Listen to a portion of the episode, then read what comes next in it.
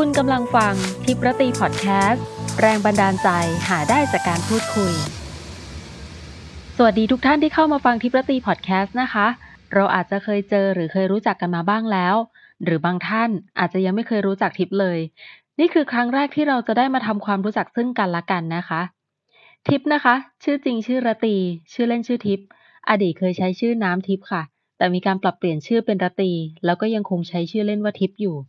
ส่วนคำว่าทิพย์รตีคือนามปากกาของทิพย์เมื่อต้องโพสต์ หรือว่าเขียนอะไรลงบนโซเชียลมีเดียค่ะเรื่องของการเปลี่ยนชื่อหรือว่านามสกุลนี่ถือเป็นความเชื่ออย่างหนึ่งนะคะ ณ ตอนนั้นทิพย์ได้รับความเมตตาจากพระอาจารย์ท่านหนึ่งโดยท่านดูดวงให้ และแนะนำให้เปลี่ยนชื่อเพื่อความสมดุลของชีวิตค่ะ โดยมีให้เลือกสองชื่อนะคะ ณ ตอนนั้นคือกฤตยาและรตี ทิพย์เลือกชื่อรตีโดยไม่ลังเลเลยค่ะ เพราะว่าชอบและรู้สึกคล้องจองกับคำว่า อารตีไฟ ซึ่งเป็นพิธีกรรมบูชาไฟของทางฮินดู และแน่นอนค่ะว่าทิพนับถือศาสนาพุทธฮินดูด้วย อีกทั้งชื่นชอบความเป็นอินเดียหรือว่าภารตะมาตั้งแต่เด็กคำว่ารตีก็ฟังดูมีความอินเดียหรือว่าภารตะเบาๆ ใช่ไหมคะชีวิตที่พบเจอกับการเปลี่ยนแปลงอะไรหลายต่อหลายอย่างนะคะ การเปลี่ยนแปลงที่ว่านั้นก็ราบรื่นบ้าง มีอุปสรรคบ้าง แม้แต่การเปลี่ยนชื่อก็ยังมีอุปสรรคเล็กน้อยเลยค่ะ ตอนนั้นนะคะที่ผมสั้นค่ะ และที่ก็ตั้งใจแต่งตัวทำผม แต่งหน้านำเอกสารไปหน่วยงานราชการในวันที่เขาปิดทำการ สุดท้ายต้องคอตกกลับบ้านค่ะ แล้วรอวันเปิดทำการก็มาใหม่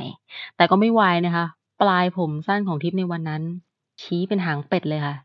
และทิพย์ก็เปลี่ยนชื่อทำบัตรประชาชนใหม่ได้สำเร็จทั้งทั้งที่สภาพผมก็ยังคงเป็นหางเป็ดอยู่ แล้วก็ถือบัตรใบนั้นมาจนถึงทุกวันนี้ค่ะ ทุกวันนี้ที่ผมยาวแล้วนะคะ เวลาถือบัตรประชาชนใบนั้นไปให้ใครดูที่ไหน เขาก็จะมองหน้าทิพย์เป็นอันดับแรกเลยค่ะ ว่าใช่คนเดียวกันหรือเปล่า ทิพย์ตั้งใจทำพอดแคสต์ขึ้นมาเพื่อเป็นเพื่อนกับทุกท่านที่เข้ามาเจอกันในนี้นะคะ และทิพย์ยังมีอีกหลายต่อหลายเรื่องที่อยากเล่าสู่กันฟัง คิดซะว่าทิพย์เป็นเพื่อน เป็นพี่ เป็นน้อง หรือเป็นลูกเป็นหลานของทุกท่านก็ได้ค่ะ ฝากกดไลค์ กดติดตามทุกๆ ช่องทางด้วยนะคะ หรือถ้าเกิดว่าใครรู้จักทิปแล้ว อยากให้ทิปมาพูดคุยเรื่องอะไร คอมเมนต์เอาไว้ได้เลยค่ะ